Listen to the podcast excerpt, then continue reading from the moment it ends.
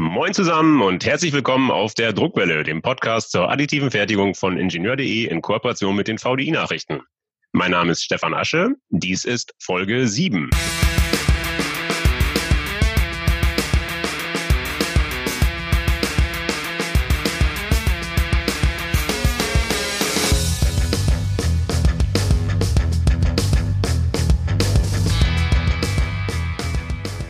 In den vorherigen Folgen ging es mehrheitlich um Metall, einmal um Beton und einmal um Kunststoff. Heute widmen wir uns einem weiteren Material, Keramik.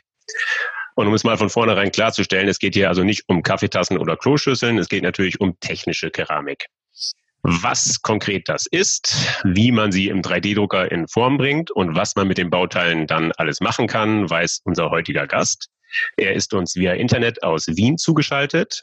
Ich freue mich, begrüßen zu dürfen den Mitgründer und Geschäftsführer der Lithoz GmbH, Dr. Johannes Homa. Hallo Dr. Homa, wir starten mit einer Vorstellungsrunde. Bitte schön.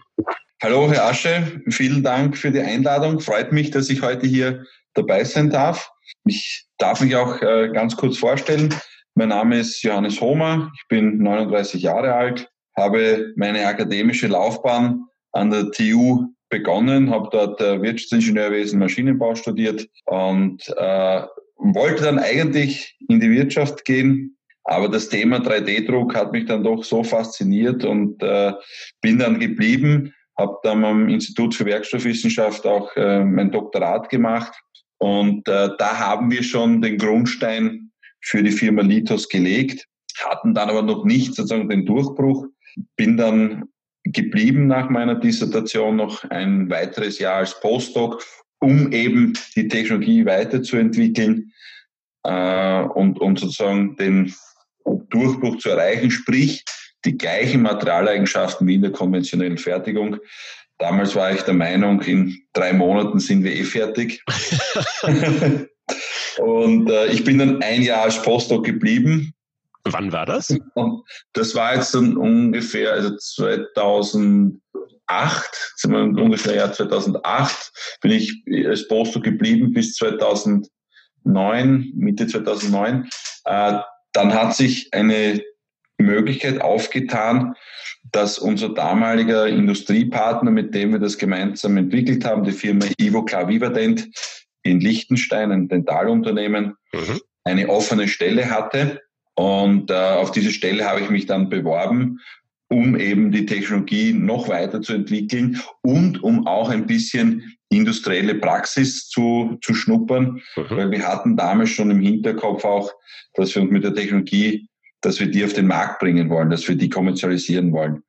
Da bin ich damals dann zu Ivoclar gegangen, war dann für 1,5 Jahre dort und dann ist uns eben der Durchbruch gelungen, dass wir wirklich gleiche Materialeigenschaften in der konventionellen Fertigung erreicht haben und dann haben wir uns dazu entschlossen und jetzt ist der richtige Zeitpunkt, das Ganze auch zu kommerzialisieren und so ist es dann dazu gekommen, dass dann 2011, Mitte 2011, also im August 2011, das heißt nächstes Jahr wird Lithoz 10 Jahre alt, haben wir dann Lithoz gegründet.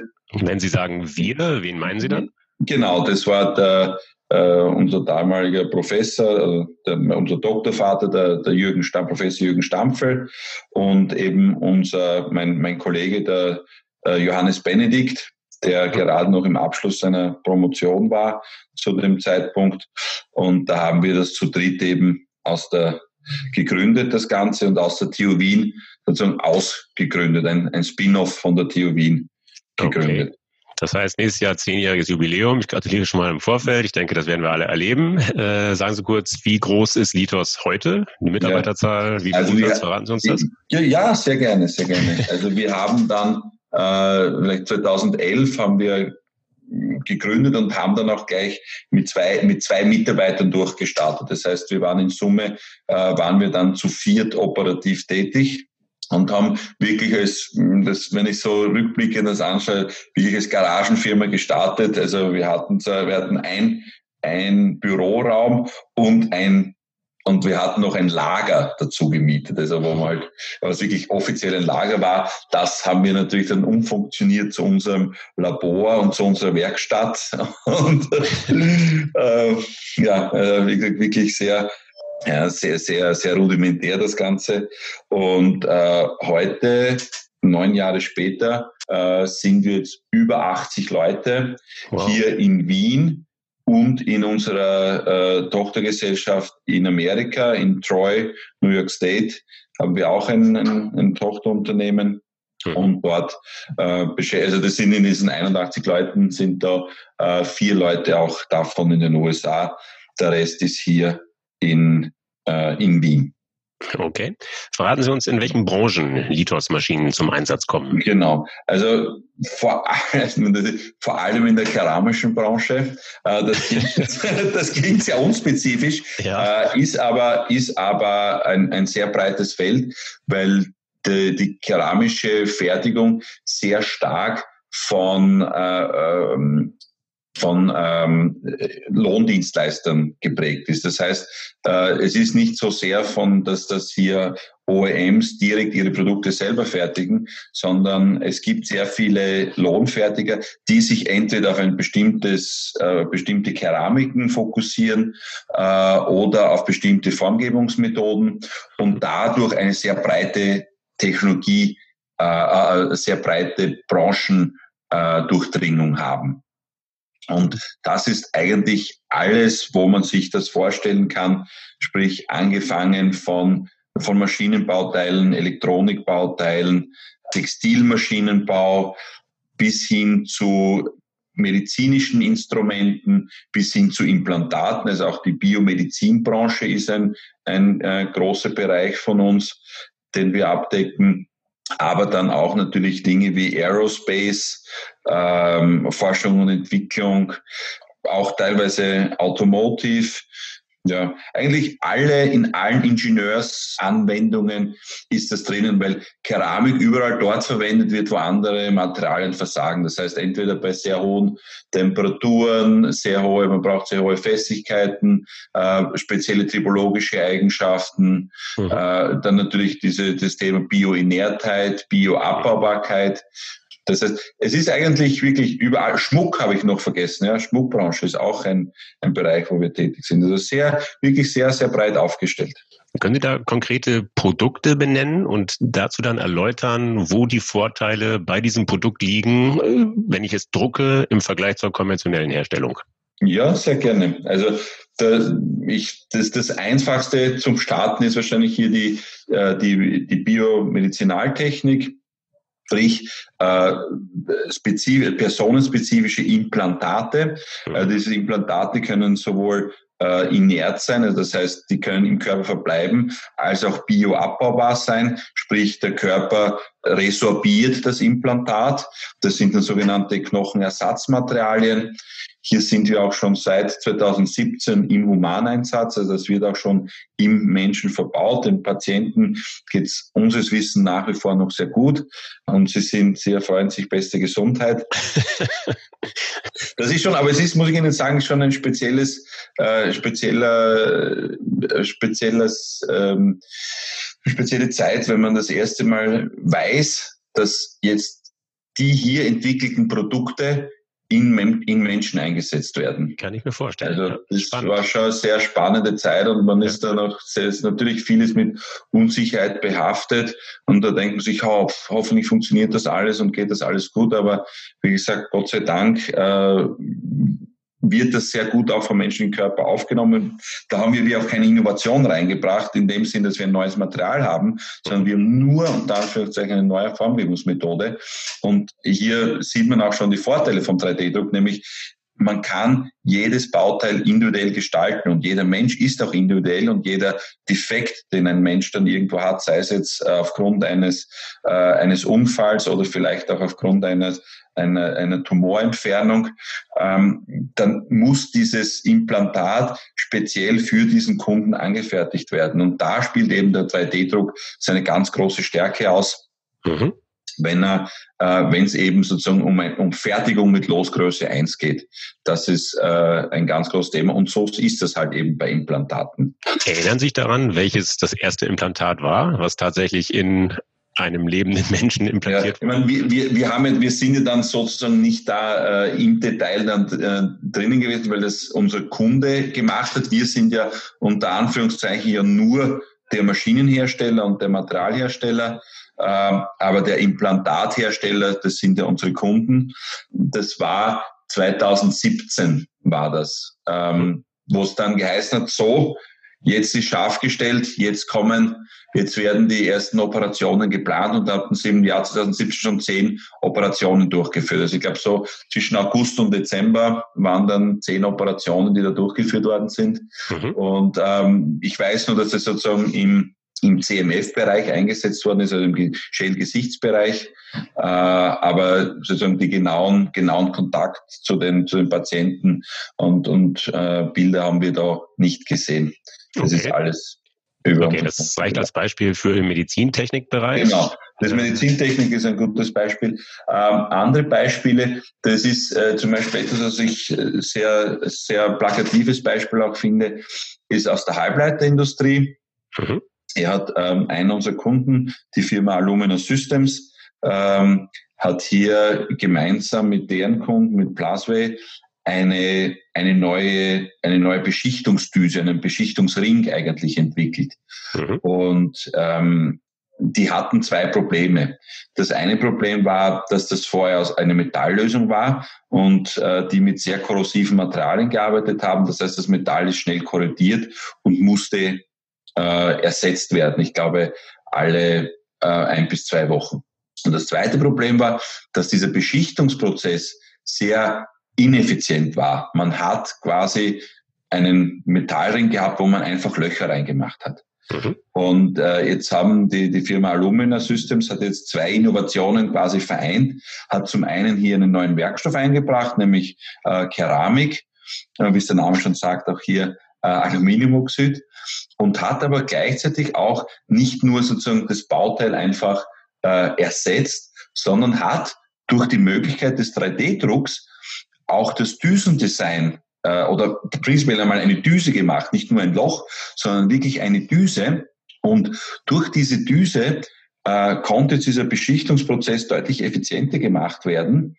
Damit sozusagen, und insofern, also 3-mal so effizient. Sprich, okay, die Maschine hat jetzt einen dreifach höheren Output.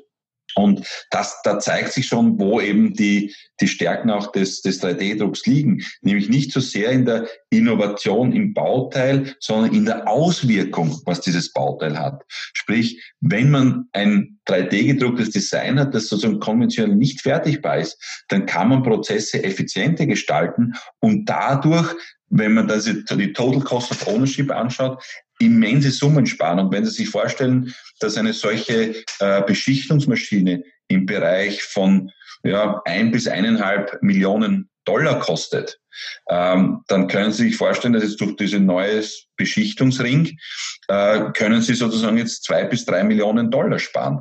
Und okay, das ist auch das Spezielle am 3D-Druck, dass es nicht so sehr um das, und das ist schwierig auch für die Ingenieure auch oft diesen Schritt zu machen, denn weg von den Bauteilkosten hin zu den Gesamtkosten oder zu der Effizienzsteigerung, die da dahinter ist. Mhm. Und das sind solche Vorteile, wo man sieht, dass hier mit 3D-Druck sehr, sehr viel Wert geschaffen werden kann. Okay, verstehe. Der große Vorteil ist also zusammengefasst individuelle Formgebung, Funktionsintegration auch bei Losgröße 1.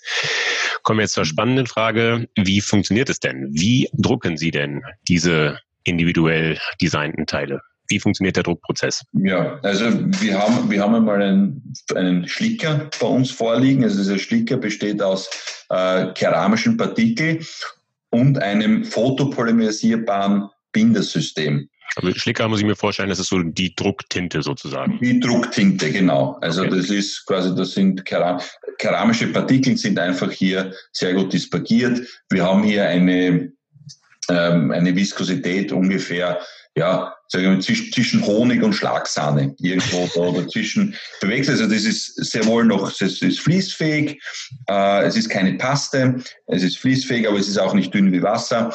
Und Aber das ganze Material ist sozusagen fotosensitiv. Das heißt, wenn man das mit Licht bestrahlt, dann härtet das aus. Und genau das machen wir. Wir belichten hier selektiv die komplette Schicht auf einmal. Also vielleicht noch einen Schritt zurück. Man hat jetzt einmal diesen Schlicker sozusagen, diesen fotosensiblen Schlicker. Und dann hat man auf der anderen Seite die CAD-Zeichnung, also das Computermodell von dem, was man drucken möchte. Und das wird jetzt von der Maschine in ganz dünne Schichten zerlegt. Also in 25 bis 50 Mühschichten wird das zerlegt. Und diese Schichten werden jetzt quasi in der Maschine wieder zusammengebaut. Das heißt, dieses Schichtbild, das was man hier hat, diese sagen wir in 25 Mühschritten, wird belichtet. Dort, wo das Licht auftrifft, härtet das Material aus und so entsteht Schicht für Schicht dann das Bauteil. Und dann habe ich in der keramischen Fertigung, ist das ein etablierter Begriff, einen sogenannten Grünkörper. Ja. Ah, dazu kommen wir gleich. Vielleicht noch ganz kurz zur Druckerarchitektur. Eine Besonderheit ist, soweit ich weiß, dass Sie das Bauteil schichtweise, Sie haben die Schichten gerade erklärt, schichtweise aus dem Schlickerbad nach oben rausziehen. Genau. Und belichten. Genau, das ist, das hat für die, also wir haben bei uns in den Laboren, wir haben sozusagen jede mögliche Formgebungstechnologie, wir belichten von unten oder von oben mit Laser oder TLP, das haben wir alles bei uns schon ausprobiert. Wir sind der Meinung, dass gerade in der industriellen Umsetzung diese Belichtung von unten ein sehr wichtiger Aspekt ist. Warum? Zum einen kann man hier viel präziser bauen, man hat keinen Bauteil-Beschichtungsmechanismus-Kontakt oder Rakelkontakt, das heißt, da reißt man auch nichts ab. Und was viel wichtiger ist, man braucht wirklich im Prozess nur das Material, das verbaut wird. Weil wenn man das Ganze umdreht, dann hat man im Normalfall eine Bauraumausnutzung zwischen 10 und 15%. Das heißt, 80-90% des Materials liegt quasi nur als Inventar da drinnen herum. Und von dem her ist es eben viel besser, das anders zu bauen, weil man dadurch auch viel, viel schneller ist. Und das ist das, was wir dann auch sehen in der industriellen Praxis, ist eben das die Technologie, die sich durchsetzt. Sie haben von der Lichtquelle gesprochen, Laser oder DLP hatten Sie gesagt. Genau. Wofür haben Sie sich entschieden? Wir, ganz klar, wir arbeiten mit DLP. Dann, was ist das? Genau, DLP? Das ist, im Endeffekt ist das ein industrielles Produkt, das Sie auch verwenden für Präsentationen, ein Beamer sozusagen, ja, aber jetzt auf einem ganz anderen Niveau von der Qualität her. Das ist im Endeffekt, sind da 4 Millionen Spiegeln, die einfach individuell ein- und ausgeschaltet werden und so ein Bild erzeugen. Mhm. Ja, wie gesagt, das verwendet man auch in der Beamer-Technologie, diese DLP-Technologie, und die ist halt sehr effizient und auch sehr präzise. Ja, und vielleicht auch noch wichtig, es ist viel weniger komplex als ein Laser. Mhm. Das heißt, man kommt viel schneller ins produktive Arbeiten. Und wenn man sozusagen dann auch produktiv oder in Masse produziert, ist man auch viel, viel schneller, weil die Belichtung eben in einem Schritt erfolgt und nicht wie beim Laser das Ganze abgescannt werden muss. Okay.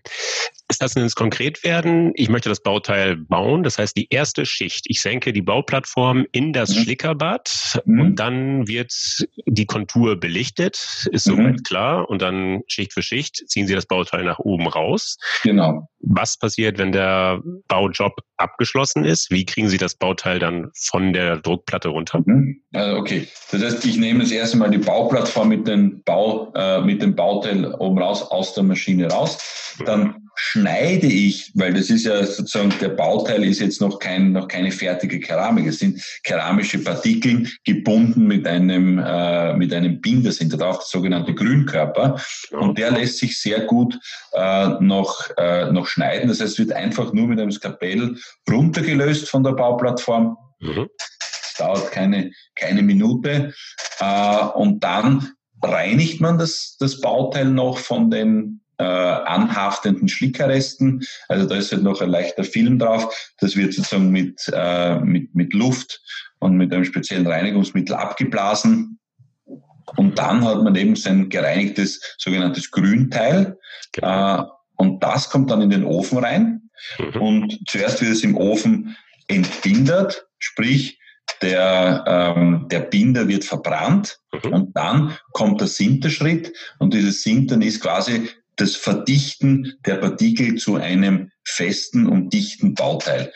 Diese zweistufige Prozess, also zuerst die Formgebung und dann das Entbindern und Sintern, das ist quasi der Standard in der keramischen Fertigung. Und hier haben wir auch nichts Neues erfunden, sondern das Einzige, was wir hier neu machen, ist, den sogenannten Grünkörper neu in einer neuen Möglichkeit in Form zu bringen. Aber das Entbinden und Sintern funktioniert dann ganz konventionell. Und das Entbinden und Sintern passiert im gleichen Ofen, in einem Arbeitsschritt. Kommt auf die Keramik drauf an. Kann es sein im gleichen Ofen, kann es sein in getrennten Öfen. Mhm. Jeweils unterschiedlichen Temperaturen, nehme ich an. Entbindert, genau, ja, also Temperaturen. Genau, entbindert wird typischerweise bis 500-600 Grad, dann ist quasi aller Kohlenstoff verbrannt, und das Sintern ist dann wirklich abhängig vom keramischen Material, das Sie verwenden. Das kann zwischen 1000 und 2300 Grad sein. Lass uns kurz nochmal zurückgehen zum Schlicker, also zur Drucktinte sozusagen. Wie groß sind die darin dispergierten Keramikpartikel? Also hier ist unsere Philosophie, dass wir die Technologie an das Pulver anpassen. Ja? Weil der keramische Ingenieur, der ein keramisches Bauteil haben möchte, der möchte ja auch bestimmte mechanische Eigenschaften. Die mechanischen Eigenschaften werden eben vom Pulver schon vordefiniert. Das heißt, wenn ich ein Material haben will mit sehr hohen Festigkeiten, dann brauche ich ein sehr feines Pulver. Mhm.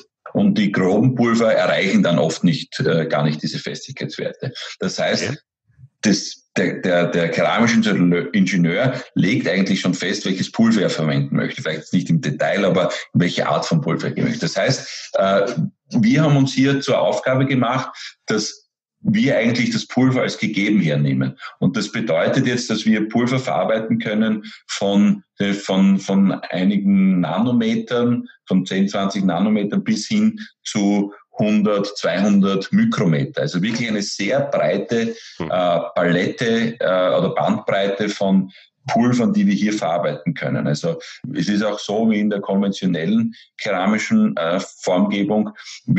Natürlich muss man dann die Dinge anpassen an alles, aber grundsätzlich können wir jedes Pulver verarbeiten. Okay, wie groß ist der Volumenanteil des Pulvers im Schlicker? Ja, der ist je nachdem, also um die 50 Volumenprozent. Also das ist dann eher vergleichbar, also es ist ein relativ hoher Wert und ist vergleichbar mit einem Pulverspritzguss, also mit CIM oder mit MIM, also Ceramic Injection Molding Bereich. Okay, und geliefert wird der Schlicker oder der Maschine zugeführt, wird er in Materialkartuschen, ist das richtig? Genau, in Kartuschen, ja. Und diese Kartuschen, die muss der Kunde, der Käufer ihrer Maschinen zwingend bei Lithoz kaufen oder kann er die Kartuschen selbst befüllen mit eigenen Rezepturen?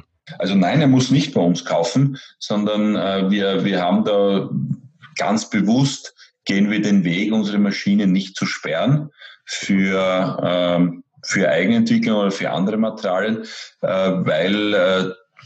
aus zwei Gründen. Das eine ist, in der industriellen Praxis ist es quasi sehr unüblich, Maschinen zu sperren für eigene Materialien, und wir sind hauptsächlich in der Industrie tätig. Das heißt, es würde von der Seite gar nicht akzeptiert werden. Und von der anderen Seite her ist auch unser Zugang, wir wollen auch bewusst zeigen, dass wir den Kunden nicht zwingen, unsere Dinge zu kaufen, sondern wir wollen einfach auch durch Leistung überzeugen. Das heißt, wir wollen sowohl die besten Maschinen als auch die besten Materialien am Markt liefern. Das ist unser Anspruch, und von dem her kann jeder quasi auch auf unseren Maschinen Material entwickeln. Haben wir auch kein Problem damit, das machen auch Teile unserer Kunden, sondern vor allem auch Forschungsinstitutionen. Mhm. Aber wenn es um die industrielle Anwendung geht, dann ist quasi immer unser Material auch im Einsatz. Okay, aber falls der Kunde einen eigenen Schlicker verwendet, wie findet er dann die passenden, die richtigen Prozessparameter? Ja, also das kann er sich sehr schnell erarbeiten. Also das ist jetzt, ich habe festgestellt, dass das jetzt nicht das Nadelöhr ist, sozusagen, mit welchen Printing-Parametern kann ich überhaupt arbeiten. Wir geben dem Kunden auch die Möglichkeit, auf alle Parameter zuzugreifen, wenn er das möchte. Okay. Also wir sind da wirklich sehr offen, weil wir einfach daran glauben, dass Innovation auch Raum braucht und dass Innovation nicht über gesperrte Systeme funktionieren kann. Sondern wenn der Kunde möchte, kann er da eingreifen, so tief er möchte in die Maschine. Woher bekommt der Kunde dann, wenn er eigene Rezepturen erstellt, woher bekommt er das Pulver? Gibt es da klassische Lieferquellen? Ja, also wir verwenden hier auch, wie ich vorher gesagt habe, wir nehmen das Pulver als gegeben an. Das heißt, wir beziehen entweder unser Pulver als normal vom Markt, beziehungsweise stellt das oft auch der Kunde uns zur Verfügung. Also er sagt, er möchte hier ein spezielles Pulver verarbeitet haben. Und zum Beispiel unser Aluminiumoxid, das ist toll, das ist super, das passt. Aber für seine Anwendung braucht er ein Aluminiumoxid, das speziell mit irgendwelchen Dopings noch versehen ist. Und dann stellt er uns das zur Verfügung, dann arbeiten wir mit dem. Also da gibt's nichts Besonderes in dem Sinne, sondern ist alles konventionell. Okay. Dann nochmal kurz zurück zum Druckprozess. Welche Schichtstärken sind möglich? Grundsätzlich von der Maschine her, da kann man einstellen quasi, was man will, aber sinnvollerweise, was möglich ist, also ist, wenn wir ganz unten anfangen, 10 Mikrometer ist ein Schichtwert, wo man wirklich noch auch reproduzierbare Schichten hinbekommt. Dann nach oben hin, ja, sagen wir bei 100, 150 μ, beginnt man dann halt schon sehr stark auch dann die Schichtung zu sehen. Also im Endeffekt ist es hier ein Trade-off zwischen sozusagen sichtbare Schichtzerlegung und Geschwindigkeit des Bautubs. Also sozusagen, welche grobe Oberfläche darf ich tolerieren für meine Anwendung, um auch noch schnell zu sein. Aber typischerweise arbeiten wir zwischen 25 und 50 Mikrometer. Okay, und welche Aufbauraten sind dadurch möglich? Ja, wir bauen, typischerweise mit 100 bis 150 Schichten pro Stunde. Ja, und das ist unabhängig davon, das ist der Vorteil von diesem DLP-System, dass unabhängig davon, wie viele Bauteile jetzt da drauf sind oder wie viel Masse sie verarbeiten, eine Schicht dauert quasi immer gleich lange, also zwischen 20 und 30 Sekunden und funktioniert einfach immer gleich. Und ob es jetzt ein Bauteil drauf ist oder 100 Bauteile, es ist immer die gleiche Zeit, die sie verwenden. Okay, 100 Bauteile setzen aber einen ziemlich großen Bauraum voraus. Nein, das kommt auf die Bauteilgröße drauf an. Also. Ja, natürlich. Nichtsdestotrotz, das war jetzt gerade eine schöne Überleitung zur nächsten Frage, nämlich zur Größe des Bauraums. Der Bauraum ist eben abhängig von dem, von der Auflösung. Wir haben ja unterschiedliche Möglichkeiten. Der kleinste, den wir haben, ist, also den kleinsten Standard, wir haben auch schon Spezialmaschinen gemacht mit noch kleineren Bauräumen, ist 76 mal 43 Millimeter und der größte ist 190 mal 120 Millimeter, also in XY. Im Z, das größte, was wir gemacht haben, waren 500 Millimeter, also einen halben Meter. Wow, okay. Und vielleicht auch noch da ganz kurz, also ein bisschen ein Ausblick. Ich glaube auch, dass so meine persönliche Meinung ist, und das sehen wir eigentlich auch in der Metallindustrie, in der Metall-3D-Druck, dass der Zugang ist, für die industrielle Produktion lieber viele kleine Maschinen zu haben als eine große. Ja, das ist ein bisschen noch, ich denke mir, das kommt ein bisschen noch aus einem alten Fertigungsverständnis, dass große Maschinen automatisch einen größeren Output haben. Aber das können wir ganz klar zeigen, dass das nicht der Fall ist, sondern dass es einfach auch das Beste ist, kleinere Maschinen zu haben, weil hier auch mehr zu kommen, weil man das auch besser kontrollieren kann. Und außerdem das auch ein bisschen dann widerspiegelt, was man mit Altio-Fertigung kann, nämlich flexibel zu reagieren. Und wenn man da jetzt in einer Maschine die komplette Fertigung drinnen hat, ist es vielleicht ein größeres Risiko, als wenn ich das auf 4, 5 Maschinen aufteile. Und dann wiederum, es ist die größte Maschine, sagt nichts über die Produktivität aus. Und da müssen wir gleich noch auch einiges an Überzeugungsarbeit leisten, dass sich hier die Leute das auch sehr intensiv anschauen und auch hier ins Detail reingehen und dann erst sehen, wo hier Vor- und Nachteile sind. Ja. Aber vielleicht last but not least, weil Sie den Bauraum auch angesprochen haben, wir arbeiten dann auch an anderen Technologien, also nicht die LCM-Technologie, so wie sie hier vorgestellt worden ist, sondern anderen keramischen 3D-Drucktechnologien, mit denen man dann auch größere Bauteile auch ökonomisch sinnvoll produzieren kann. Da sind wir gerade dran, da kann ich Ihnen dann wahrscheinlich im nächsten Jahr wieder mehr dazu erzählen. Jetzt haben Sie dieses Kürzel LCM genutzt. Mögen Sie es dem Hörer gerade erklären, was das bedeutet? Genau, das LCM ist die Technologie, die wir hier entwickelt haben und steht für Lithography-Based Ceramic Manufacturing. Also das heißt, das lichtbasierte Aushärten von der Keramik im 3D-Druck. Okay, und das neue Verfahren, da mögen Sie mir jetzt auch noch keine Grundzüge zu verraten. Da sind wir gerade dran, das aufzubauen. Da können wir vielleicht im nächsten Jahr noch einmal einen Podcast machen. Aber jedenfalls, was ich dazu sagen kann, ist, das wird die Möglichkeit eröffnen, sinnvoll, und das ist für mich sehr wichtig, große Bauteile auch zu machen. Günstigeren Materialien mit schnellen Aufbauraten und trotzdem mit guten keramischen Eigenschaften. Okay, Sie machen mich neugierig. Ich komme auf Sie zu. Nochmal kurz zurück zum Sintern, zum Entbindern. Grundsätzliches Problem beim Sintern ist der Schrumpfungsprozess. Das Teil kommt kleiner aus dem Ofen wieder raus, als es reingekommen ist. Wie kontrollieren Sie den Schrumpfungsprozess? Wie erreichen Sie, dass das Teil, was am Ende aus dem Ofen rauskommt, genau die Maße hat, die es haben soll?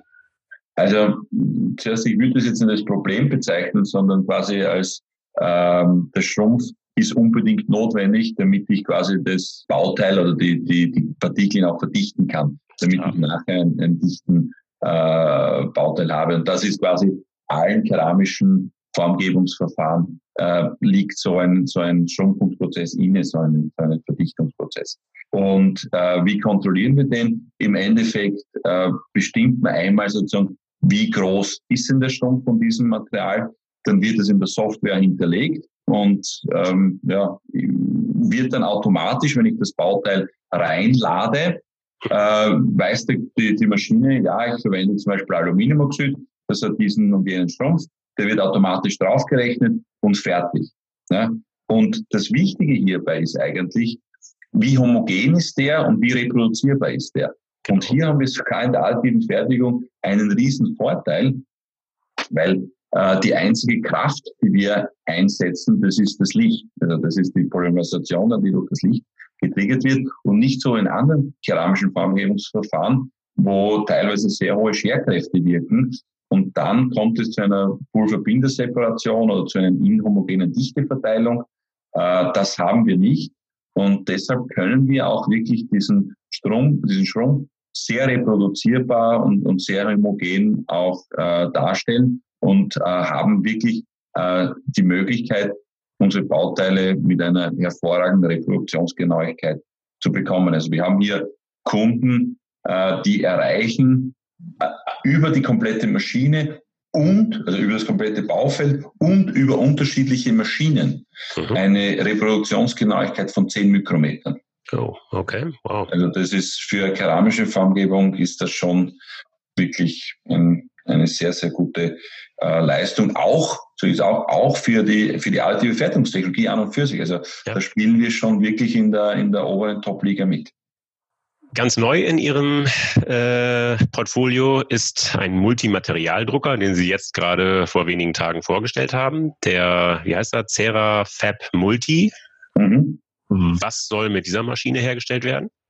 Ja, also das ist etwas, wo wir jetzt wirklich, glaube ich, wieder mal in der Industrie gut angekommen sind mit dem und den Zeitgeist wirklich gut erwischt haben.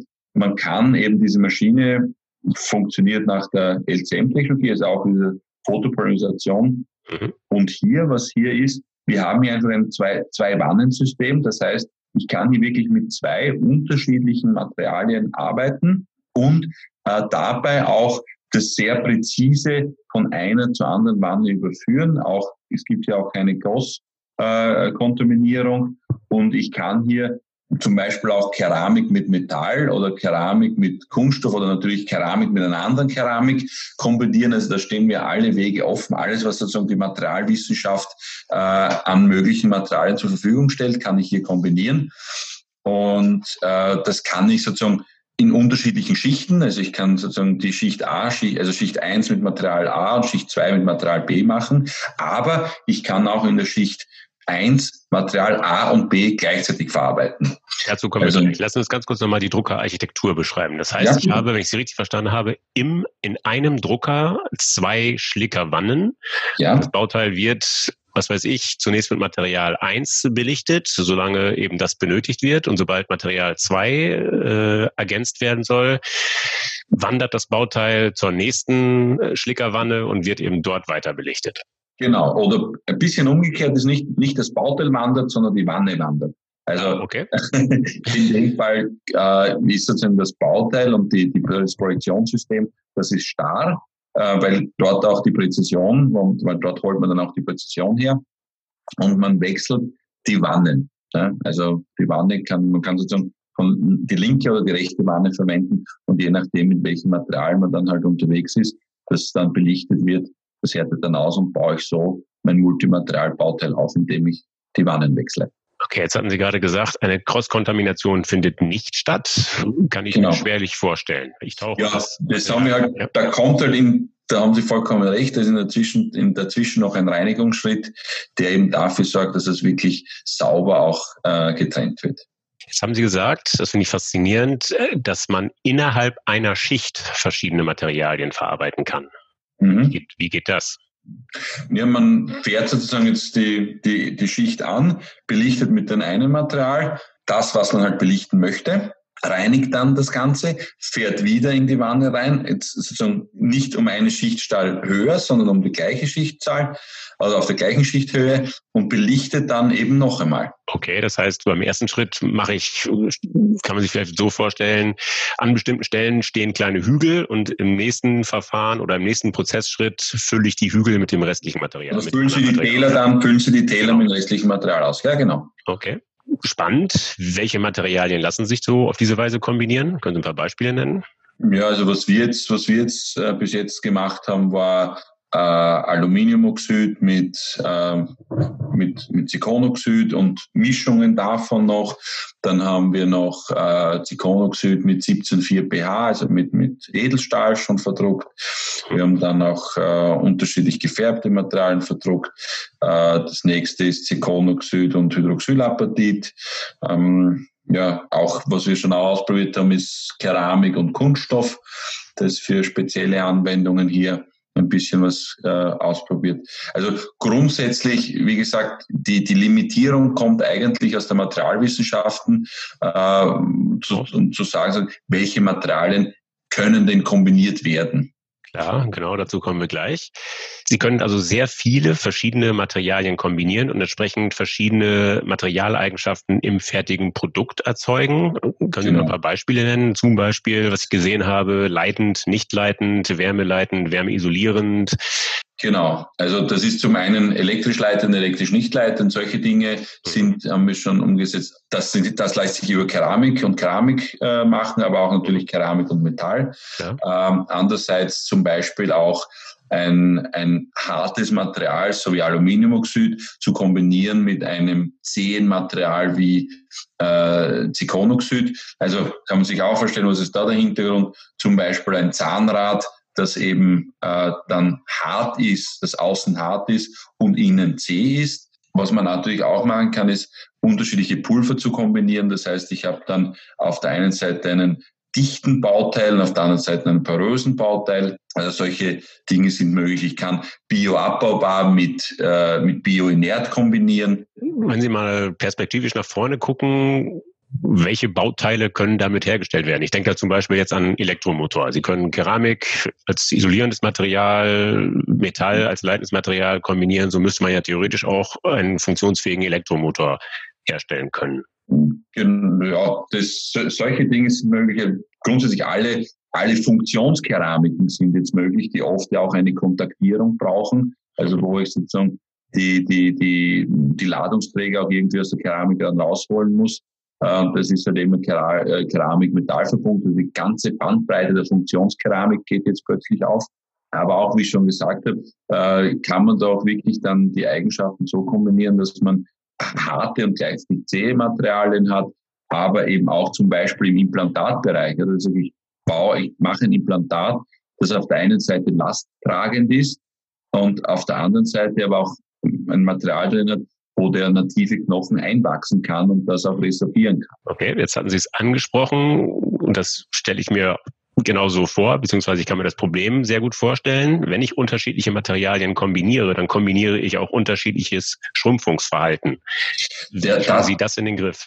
Das muss man halt einfach dann anpassen alles. Das ist halt eine Entwicklungsarbeit. Das meinte ich zum Thema, das muss halt auch von der Materialwissenschaft quasi von der Seite auch her zusammenpassen. Also das hat weder jetzt was mit der additiven Fertigung zu tun, noch mit keramischen Eigenschaften, sondern es ist vielmehr etwas, welche Materialien kann ich miteinander kombinieren, damit das dann am Ende auch super funktioniert.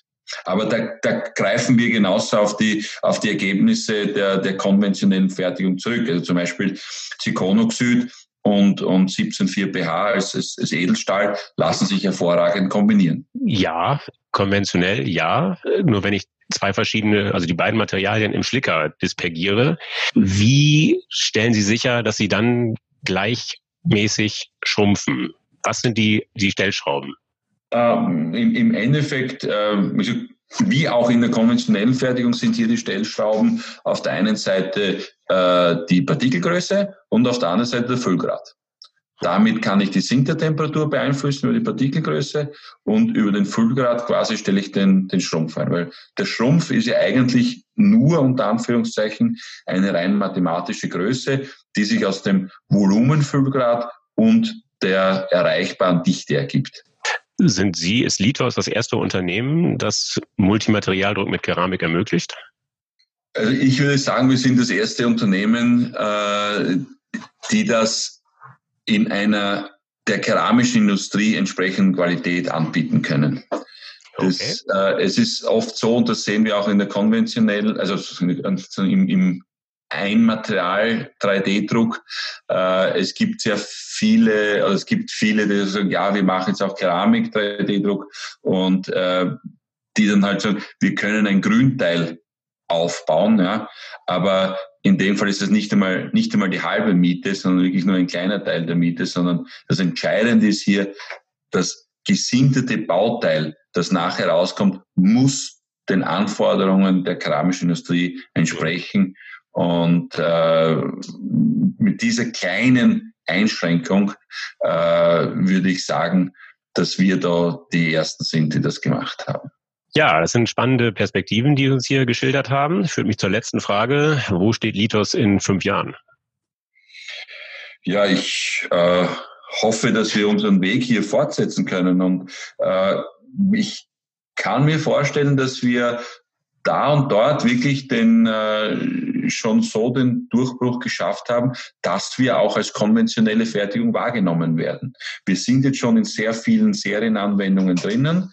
Vieles passiert leider noch unter der Decke, also da wird nicht so gerne darüber gesprochen, was ich auf der einen Seite verstehe, auf der anderen Seite schade finde, aber ich glaube, dass wir in den nächsten 5 bis 10 Jahren wirklich auch für einige Bereiche als konventionelle Fertigung wahrgenommen werden können, weil wir eben schon viel weiter sind, als manche annehmen möchten. Okay, ich wünsche Ihnen, dass Ihnen das gelingt, dass Sie auf großer Ebene auf weitem Feld sichtbar werden beziehungsweise noch sichtbarer werden. Herr Dr. Homa, ich danke Ihnen herzlich für das Gespräch. Ich bedanke mich bei Ihnen für die Möglichkeit und für das angenehme Gesprächsklima, das wir hier hatten. Danke Ihnen. So, liebe Hörer, das war sie, die Folge 7. Ich hoffe, dass sie Ihnen gefallen hat. Dann empfehlen Sie uns gerne weiter. Sie finden die Druckwelle überall dort, wo es gute Podcasts gibt. Also etwa auf Podigy, Spotify, iTunes, Google Podcast, Amazon Music Podcast und natürlich, last but not least, auf Ingenieur.de. Wenn Sie Kritik äußern oder Anregungen geben wollen, dann freue ich mich auf Ihre Zuschriften. Sie erreichen mich unter der E-Mail-Adresse druckwelle@ingenieur.de. Sollten Sie auch an Technikthemen abseits des 3D-Drucks interessiert sein, empfehle ich Ihnen die VDI Nachrichten. Wenn Sie mal kostenlos reinlesen wollen, schauen Sie doch einfach mal unter www.vdi-nachrichten.com/lesen. Dort warten 8 kostenlose E-Paper-Ausgaben auf Sie. Jo, das war's für heute. Bleibt mir noch zu sagen, auf Wiederhören, munter bleiben und tschüss.